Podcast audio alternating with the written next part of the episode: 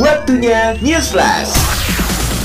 Kembali lagi bersama saya Rai Cendana, ini dia News Flash. Rayakan bebas dari COVID-19, Jerman gelar dinner akbar di pendaratan pesawat. Selengkapnya sesaat lagi. Dari berita pertama, LeBron James dirinya telah membuktikan bahwa tidak hanya jago di lapangan, tetapi di dunia peran juga sudah tidak diragukan lagi.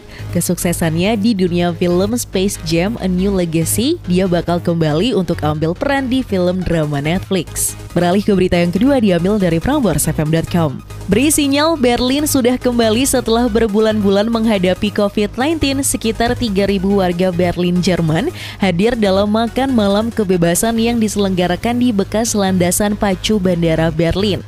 Para tamu benar-benar menikmati makan malam besar dan merayakan dengan kerumunan dan merayakan dengan kerumunan besar meskipun dengan bukti telah divaksinasi.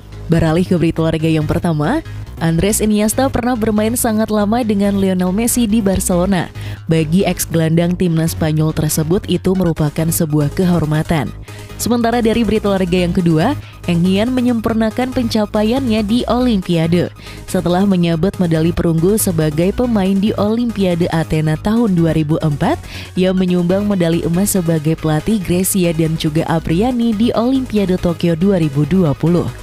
Demikian News Flash bersama saya Rai Cendana. Saatnya lanjut lagi di Afternoon Feel Good bersama Enulerian dan Danar Gumilang. Update terus berita terbaru cuma di News Flash.